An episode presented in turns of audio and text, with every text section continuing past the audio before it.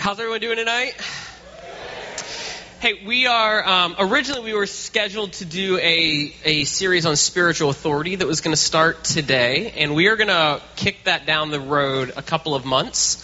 And we are going to there's some things that we're still praying through and discerning through and figuring out practically on what spiritual authority and the exercision of that looks like here at Easton Fellowship, and just felt like it would be good to push that down the road just a little bit until we had some of those things buttoned up.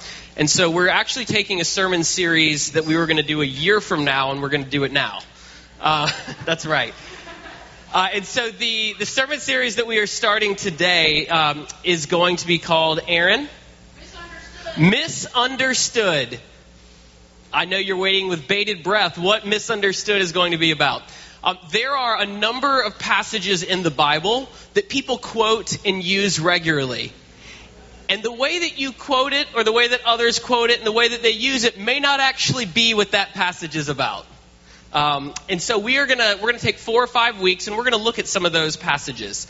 Uh, and so the, the first one that we're going to be looking at today, if you want to pull out your Bible, we have no slides, by the way. You will need a Bible, and I promise you, you're going to need. We're going to be looking at a lot of passages of Scripture today to help us understand one single solitary verse. So if you have your Bible with you, pull it out. If you have your phone with you because you don't have your Bible, you have permission to pull it out. If you do not have a Bible app on your phone, go to YouVersion and quickly download it. You're going to need it today. We're going to be looking at Philippians chapter 4, verse 13 today. Philippians chapter 4, verse 13. So there was a, a couple of weeks ago, a couple of weeks ago, uh, I was on Facebook, which is like basically the best place to have really civil discussions. Um, and there was someone on my Facebook feed, and he was uh, he he had posted this quote from Dr. King, and it was, "I have a dream that one day." People will be judged more by the content of their character than by the color of their skin. And that he posted that quote, and then under that, he basically was like, clearly what Dr. King was saying is that skin color doesn't matter anymore. And then he went on to this whole thing about like how skin color is something like from the past, that racial identity is not important, and on and on and on and on. And it's like, I could actually see how if you only look at that one single solitary sentence, you might get to that point. It's unfortunate that Dr. King said a lot of other things. And none of what he said and the other things seem to agree with what it is that you're thinking about this. In many ways, when we think about this series, Misunderstood, that's what we're talking about. Um, you might be able to reach certain conclusions about what this, the scripture passages we're going to be looking at. But there's a whole giant Bible that helps us understand passages to, um, that we might be having some trouble with. And we are going to be looking at a person's life tonight, the Apostle Paul to help us understand what it is that he is writing about in Philippians chapter 4 verse 13. So if you are physically able tonight, I want to invite you to stand for the reading of God's word. We're going to be reading one verse to start with. And this is what the apostle Paul writes. I can do everything through him who gives me strength. I'm going to read it one more time. I can do everything through him who gives me strength. This is the word of the Lord. You may have a seat. Let's go ahead and pray.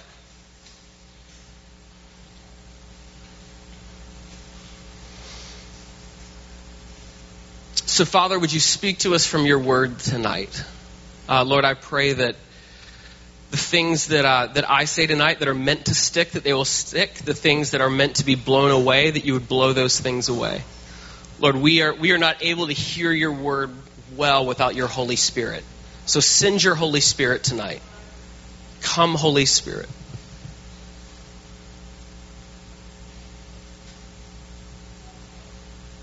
Lord, we ask that in, in, a way that is beyond what we are capable of, that we will have hearts and a posture to receive your word tonight. Lord, would, would every heart in this place, in the name of Jesus, be good soil for kingdom seed to be scattered? In the name of Jesus, we pray. Amen. Paul, Paul writes this verse, which is an incredibly well known verse. I can do everything. Some, some translations say, I can do all things through him who gives me strength. He writes this as he is approaching 60 years old. Um, it is very difficult to understand what this verse, what it is that Paul is writing. It's going to be hard for us to wrap our minds around that if we don't rewind about 27 years and then start to take like a hop, a skip, and a jump through the life of Paul. And so we're going to do that tonight. Uh, I want to invite you to turn to Acts chapter 9. Acts chapter 9. We are maybe eight years into the life of the church. Um, Jesus has ascended into heaven. There's a group of people that have all centered in Jerusalem. That, that group has now been scattered because there's a man named Saul who later changes his name to Paul who wrote the, Philippians chapter 4, verse 13. And his sole mission at this point, at age 30, is he is, fi- he is finding every person who associates with what is called the way, these early Christian believers. And he is looking to put them in prison, he's looking to torture them, and for some, he's looking to murder them. And he has just gotten permission to go find as many of them as they can, not just in Israel, but in a neighboring country in Syria. And so he is now on the road to a, a, town called Damascus. You might have heard this story before. There's a flashing light as he's approaching the city, and it's, it's actually Jesus. He has knocked off the horse that he is riding. There's a voice that comes from the sky that, that says it's Jesus, and he says, Saul, Saul, why is it that you are persecuting me? And then he instructs him to go into the city to find a very specific person, a man named Judas on Straight Street. And this is where we're going to pick up with the story. We're going to pick up in verse 10 of Acts chapter 9. So Paul has just met, Saul has just met Jesus in, in this supernatural encounter. In verse 10, it says this In Damascus, there was a disciple named Ananias. The Lord called him in a vision Ananias. Yes, Lord, he answered. The Lord told him, Go to the house of Judas on Straight Street and ask for a man named Tarsus from Tarsus named Saul, for he is praying. In a vision, he has seen a man named Ananias come and place his hands on him to restore his sight. It's important to note that when, when Saul fell off the horse and the flashing light comes all around him, he loses his sight. He cannot see a thing. Verse 13 Lord, Ananias answered, I've heard many reports about this man and all the harm he has done your saints in Jerusalem. And he has come here with authority from the chief priest to arrest all who call on your name. But the Lord said to Ananias, Go. This man is my chosen instrument to carry my name before the Gentiles and their kings and before the people of Israel. I will show him how much, how much he must suffer for my name. Then Ananias went to the house and entered it, placing his hands on Saul. He said, Brother Saul, the Lord, that is Jesus, who appeared to you on the road as you were coming here, has sent me so that you may see again and be filled with the Holy Spirit. Immediately, something like scales fell from Saul's eyes, and he could see again. He got up and was baptized, and after taking some food, he regained his strength. That is how Saul comes to faith in Jesus. He is knocked off a horse, booming voice from heaven. There's a flashing light. He loses his sight, and then his sight is restored to him through a supernatural vision where someone was sent because they knew someone who was sent to this little house on a back alleyway, and he was baptized immediately after that. But there is, there is one thing that you might miss in this conversion story that is going to be like the centering piece, the grounding piece for all of the life that Paul is going to live from here on out. And it's in verse 15. But the Lord said to Ananias, This man is my chosen instrument to carry my name before the Gentiles and their kings and before the people of Israel. I will show him how much he must suffer for my name. Here, here's, here's just a logical question you have Saul, who has just come to faith in Jesus. He's just been baptized. He's going to spend a little bit more time with this young group of believers. Do you think that that man, Ananias, who prayed for him, shared that with him? I, I think this is a guess. I think there's a very good chance he did. Like if if if I had a word from the Lord and I'm like kind of sharing this whole story like, hey, I don't know if you knew, but this is how I got to be randomly in this house to pray for you to restore your sight. God told me that you, Saul, are going to be the person who is going to go before kings and talk about who Jesus is. That is probably something that Ananias shared with him. And I'm guessing if that were the case, that was going to be a grounding thing for Paul's life. So what I want to do is I want to I want to fast forward because what it is that we see is in the in the midst of like what it is that is happening in Saul's life right now, there's this overarching narrative of what it is that God has set him apart for. And you can see this over and over as you look through the book of Acts, how this call in his life is confirmed again and again and again. This is a person who's been set apart for a very specific task, for a very specific calling. The, the interesting thing when Paul is reflecting on this, this is kind of like an aside, when Paul is reflecting on this to the church in Ephesus, this is what he says. He says, like, look, every single one of you has been created for a very specific purpose. There are things that God has set apart for every single one of you to do since before the creation of the world. There are good works that God has set aside that only you can do. No one else before you, no one else after you can do it. Only you. And what we're seeing here in Acts chapter 9 is an articulation of what Paul's thing was. He has been set apart to proclaim for the very first time to a group of people who have never heard of Jesus before, all the way to like the kings of the earth are going to hear about Jesus. And that is one of the principal reasons that Saul is alive. We all tracking here. What, what we're seeing is like this, this word, in many ways, is going to be this revelation that is given, is going to be like the North Star in his life. And he is going to go after this and after this and after this. It's going to be the way that he helps weigh and discern decision after decision after decision. There's a, there's a passage that we're going to look at in just a second. So go to turn to 2 Corinthians chapter 11. 2 Corinthians chapter 11. We're going to we fast forward in the timeline of Paul's life by about 17 years. At this point, Paul has, he had what was called the, his hidden years. We're not going to, there's so much we can talk about. I can't talk about all of it. I would like to talk about it. We will not tonight. He, he has 10 years where he like disappears from the face of history and then he reemerges. Um, and not soon, not far after that, he starts to go and plant churches. In his first trip planting churches, he goes and plants churches in, the, in a region called Galatia, which is very near where this happens in the, in the, region, of, uh, in the region of Syria. The second trip where he plants churches, he goes and plants the very first churches on the continent of Europe. His third trip planting churches, he goes and plants in a, in a city called Ephesus, which is sort of like the place where all of these churches come out of, which is in present day Turkey. So, first trip, we've got region of Galatia, which is very close to Syria. Second trip, Europe. Third trip, Ephesus.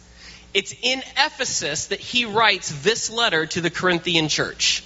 So on his third trip, we all tracking? We're, we're, we're, we're, we're doing like decades of Paul's life very, very quickly. And what Paul is going to do is he's going to talk about some of the things that he has experienced. And it's really important that we wrap our heads around Paul is a very real person. He has very, very, he has a real body, he has real emotions, he has a very real soul, and a very real spirit. And as he is writing to the church in Corinth, which he planted on his, his, second, his second journey, so when he planted churches in Europe, he is now writing from Ephesus, and this is what he's talking about. Let's pick up in verse 22 of 2 Corinthians chapter 11.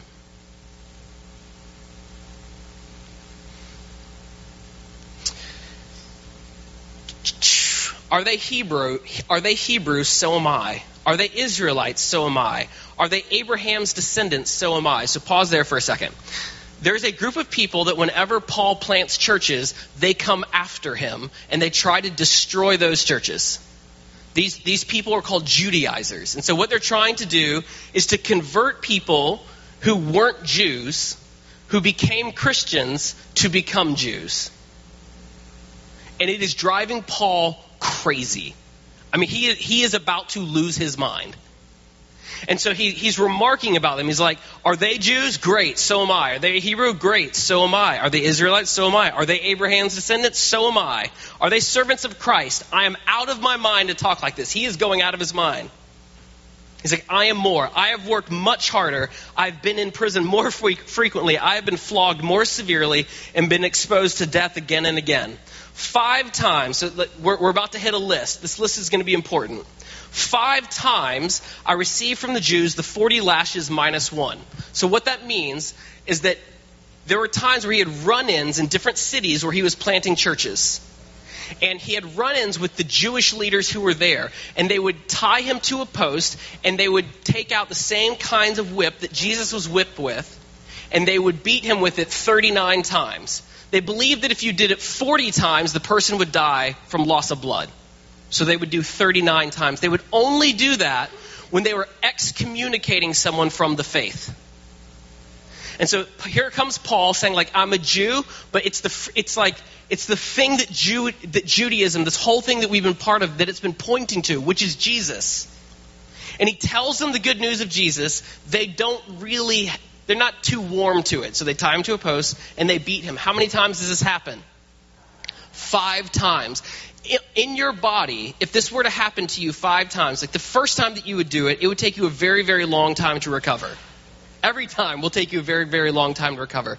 The thing that builds up is scar tissue. And then when it happens a second time, the scar tissue is ripped out, and it happens again, and it builds up. More scar tissue. A third time, ripped out, more scar tissue. So by the time this happens five times, Paul's back is bent over almost like this, so that he can barely hold his head up. Like that's he's got a real body. And so this is what he's writing about about what has happened to him. He's a man whose back will not straighten up and he can barely hold his head up. That's what the human body does. Paul was a very real person. He had a very real body. And that's only one thing that he wrote. Verse 25 Three times I was beaten with rods. In Greek cities, when you ran into not the religious leaders, but you ran into the civil leaders, they had these things called lictors. And behind the magistrate of the city, there was someone who would have what looked like bamboo rods and, and these uh, packs on their back. And when they got when they wanted to severely punish someone, they would stretch them out on the floor, they would tie their hands and their feet, they would take the rods and they would beat their legs with it until the skin peeled away. That happens to them 3 times. What do you think that does for your posture when you're walking? Probably not good. I'm just guessing here. Once I was stoned, so you can actually read about that account in a second journey. He and his companion were stoned. They were left for dead. They were miraculously healed from that. I've spent a day and a night in the open sea. So there's a shipwreck. There is some sort of board, it seems like, he grabs hold of. And for a day and a half, he just floats around on the Mediterranean Sea. And he survives.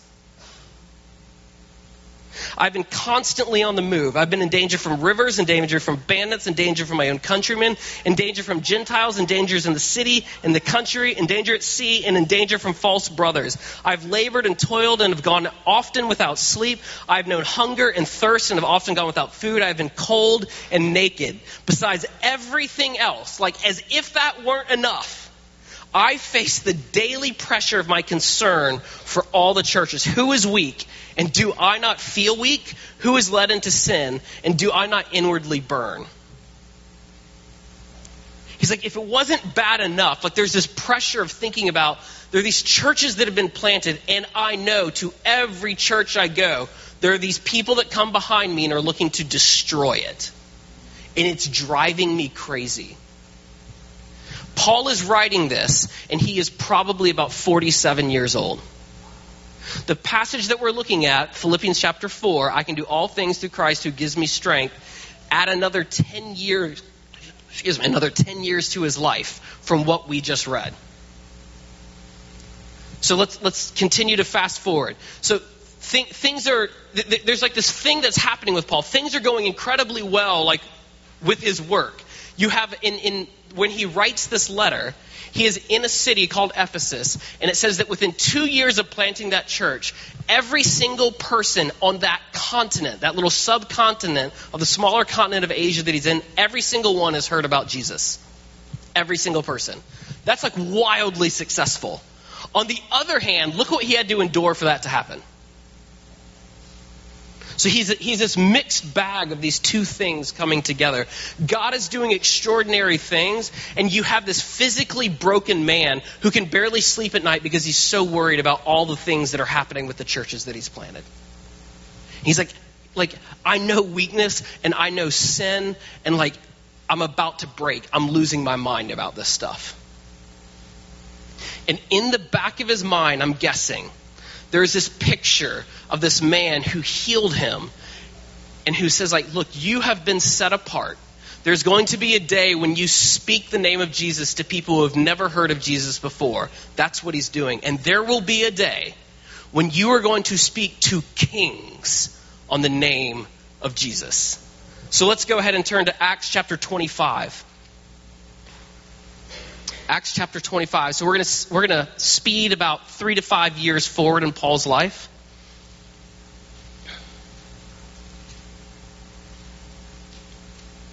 I know this is going to be shocking. Paul's gotten into some trouble. I know we would never have seen that coming based on from what we've heard so far. Um, what is essentially like the governor of Virginia um, has has arrested Paul because there's some things that have been, that Paul has been stirring up. Um, and a little bit later on in the story, he remarks to the man who takes his place. He's like, if, if Paul ha- had not done this particular thing that we're going to read about, I was just going to let him go. The reason that I arrested him is because there was all this trouble and I was trying to keep the peace, but he didn't do anything wrong. And so this is what he says. This is the interaction that we have in Acts chapter 25, verse 9. So Festus, so that's the governor, Festus, wishing to do the Jews a favor, said to Paul, Are you willing to go up to Jerusalem and stand trial before me there on these charges? Paul answered, I am now standing before Caesar's court. In other words, I'm not standing in a religious court, I'm standing in a government's court. I'm standing in a civil court here where I ought to be tried. I have not done anything wrong to the Jews, as you yourself know very well. If, however, I'm guilty of doing anything deserving death, I do not refuse to die. But if the charges brought against me by these Jews are not true, no one has the right to hand me over to them. I appeal to Caesar. Verse 12 After Festus had conferred with his council, he declared, You have appealed to Caesar? Well, to Caesar you will go. Paul is a Roman citizen. And under certain, under certain laws, a Roman citizen, if they are brought under certain charges, can appeal to Caesar, which is what Paul just did here. And what that means is this you might have to wait several years, but eventually your case that the government is bringing against you is going to go straight to the top. And you are going to get to talk to Caesar himself. 23 years earlier, there was a man who walks up to a man who was blind. And he puts his hands on him and he prays for him, and his sight was restored. He is baptized. And more than likely, he was given a prophetic word. And it was said this Saul, you are going to be the voice of Jesus to a group of people who have never heard of Jesus before. And that group is going to include kings. There is in the known world no higher king than Caesar. And 23 years later, Paul's like, I appeal to Caesar. The rest of the book of Acts, there are 28 chapters. The rest of the book of Acts is sort of the journey of Paul finally getting to Rome. And we, we finally get him entering into the city as, the, as that, that book ends. We don't quite get there, but that's, that's where it ends up. Let's turn to Philippians chapter 4. Let's go back to our text. Paul has had to wait, after the verses that we just read, he has had to wait another two years and he has to meet with another person. And then he gets on a boat. You're never going to guess what happens with the boat. It's shipwrecked. He survives miraculously. He goes to an island called Malta. And in the island of Malta, he's bit by a venomous snake and he doesn't die. God is bound and determined that Paul is going to talk to Caesar. Paul has now been in, in this passage that we're in right now. Paul has been in what's called the Palpatine prison. And so you get today, if you were to go to Rome, you can visit where Paul wrote this letter. You can sit right where Paul wrote this letter. It's several, it's several grounds under the earth. It's made of stone. It's a cylinder, and it is about as dark and as dank as you can possibly imagine. It is depressing. Can I think of any other D words? Dark, dank, depressing. It's, it's, it's awful. There's very, very, very few things that are coming to Paul. He is not hearing much from his churches. And what we know about Paul is the thing beyond his body, which is just broken beyond disrepair at this point. The thing that drives him crazy more than anything else is what? What is happening with these churches? Are they surviving? Are they dying? Are the people staying faithful? What is God's Spirit doing? And finally, there is a letter that he receives from a church that he planted on the second journey in Europe, from a little town called Philippi. And this letter that we're reading in Philippians is his response to receiving that letter in a prison cell that is several grounds under the stone floor after waiting five years to get to talk to Caesar. And he's still waiting. And this is what he says. We're going to pick up in verse 10 of Philippians chapter 4. I rejoice greatly in the Lord that at last you have renewed your concern for me. Indeed, you have been concerned, but you had no opportunity to show it. I'm not saying this because I'm in need, for I have learned to be content, whatever the circumstances. I know what it is to be in need, and I know what it is to have plenty. I have learned the secret of being content in any and every situation, whether well fed or hungry, whether living in plenty or in want. I can do everything through him who gives me strength. Yet it was good of you to share in my troubles. Moreover, as you Philippians know, in the early days of your acquaintance with the gospel, i.e., when I was there planting the church and you hearing about Jesus for the very first time, when I set out from Macedonia, not one church shared with me in the matter of giving and receiving, except you only.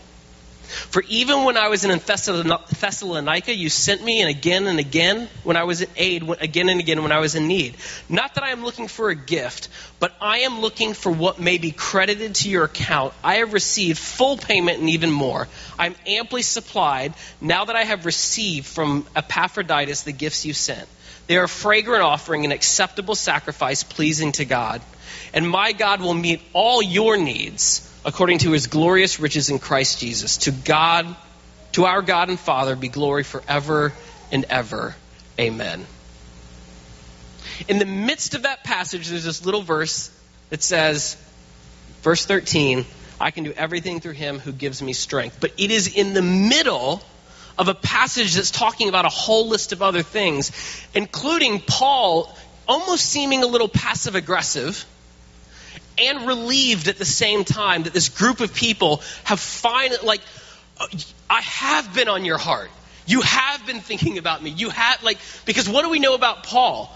The thing that he's most concerned about is like, are these churches going to survive? Are they going to make it? And he is stuck in a prison and has been there for five years and he's hearing virtually nothing. He's alone with his thoughts. He is going crazy. And finally he gets word that this church has not only been thinking about him, has not only been praying for him, but they actually sent him stuff. Paul was in a position where he had enough to eat. He was fine. The thing that he needed more than anything else was to know that he was still being prayed for, that he was still on their mind, that they were still lifting him up to Jesus who was interceding before the Father. The thing that jumps out to me from this passage more than anything else is a very real man in a very real prison with a very broken body and possibly hanging on by a very thin thread and he, he you can almost, he, this is not in the scriptures, but you can almost hear him ask, like, am I going to make it? Am, like, am I going to get there? Like, there is this, there's this call on my life. I've been set apart for this. And, like, like I'm hanging on by a thin thread. Am I going to make it? And you can almost in this passage hear him answering his own question I, I, I can do everything through Christ who gives me strength. And, and what you hear him saying when talking to this church is, guys, th- this thing that you have sent me, it, it wasn't about the stuff. just the thought that you were praying for me, just the thought that I was on your mind, that was the thing that God was able to use. That was the grace that is giving me the strength to move on. Because we know that Paul actually will stand before Caesar. And he will be the one who tells Caesar for the very first time who Jesus is. And at the end of the day, it will cost him his life, as he will be beheaded. But you can like the under like the undertone of these of this letter, particularly in this last chapter, is this man who's like, I, I'm I'm just I'm just hanging on. And when you when you start to see his story, and the 27 years of pain and heartache and loneliness and betrayal. And him being alone in a cell, several floors underneath the ground, you can start to be like, I, I, I could probably be there too, wondering, am I going to make it? And this is the thing that I think Philippians 4:13 really gets after. It, it's this: the checks that God writes with the calling on your life he will provide the cash for it. The checks that God writes for the call on your life, He will provide the cash for it. The problem is this. Oftentimes, we are writing checks for things that God is not intending to give us the cash for. So when we talk about like this, this, is the this is the series misunderstood. How do we use Philippians 4:13? I didn't study for the test. I didn't go to class. I didn't read the book. I can do all things through Jesus Christ who gives me he will supply all of my needs. Look, Jesus gave you the strength to read that book and to go to class and you chose not to go. Like we, we hear this we hear this passage quoted all of the time with athletes who are like, we won the NBA finals because I can do all things to Jesus who, who gives me strength. Do you know what the other dude on the other team was saying? The same thing. What, what, what? we have to get, like, what is the context of this passage? There are things that you have been set apart for. There are things, there's a calling on your life. And there are things that are so beyond what you are able to do. The only way you can do it is with the strength that God provides. There is no other way. And too often, we find ourselves in a position where we are going after good things, but God is not behind them because we did not stop long enough to pray and get the revelation of the difference between a good idea and a God idea. And what it is that we see in Acts chapter 9 when Paul comes to faith is this revelation about the North Star of his life. This man has been set apart for something, and all of his decisions were based on that very particular revelation. And so many times, what we are doing is we are, we are trying to nobly live out someone else's life call and not our own. And God is not going to give you the grace, the strength, or the power to walk out someone else's life. He is giving you the grace, the strength, and the power to walk out your own. And it requires that your heart, that your soul, that your identity be so captured in Christ that you refuse to want or to live out anyone else's life but your own. That is the one that you have been given. You have one life, so live it. And, and if, if, just so we're crystal clear, that doesn't mean that it's going to be an easy life. Do we need to return to Paul? But it was worth it. Right now, Paul is with Jesus. There's a reason we're still talking about him. There's a reason for that. And that is not what Paul was after, that 2,000 years later we would be talking about him. What Paul was after was obedience and faithfulness. He was obedient to live out the life that God had set apart for him and him only. And sometimes that meant he was desperately alone. But he can do everything through Jesus Christ who gives him strength. Would we be people who, as we push further and further into what the Spirit wants for this community, and further and further into what the Holy Spirit has set you apart for in this life, that boldly, that fearlessly, and with the strength and the power that only God provides, would we step into it. Let's pray.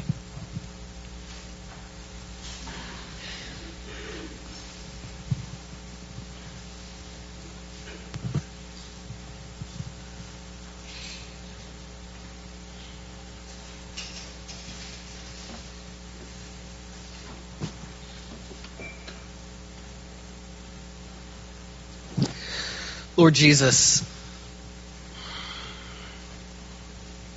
here we are. You have called us out of darkness and into your marvelous light. Lord, we need your help to live in the light of your grace. We need your help to live into the life that you have called us to. We need your help when things do not go as we want or expected. Lord, we need your help. Give us your grace, Lord. Give us your strength. Give us your power. Lord, in you we can do all the things you have set us apart for.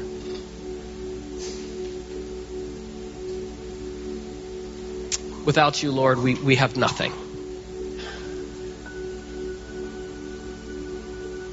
Pray these things in the name of Jesus. Amen.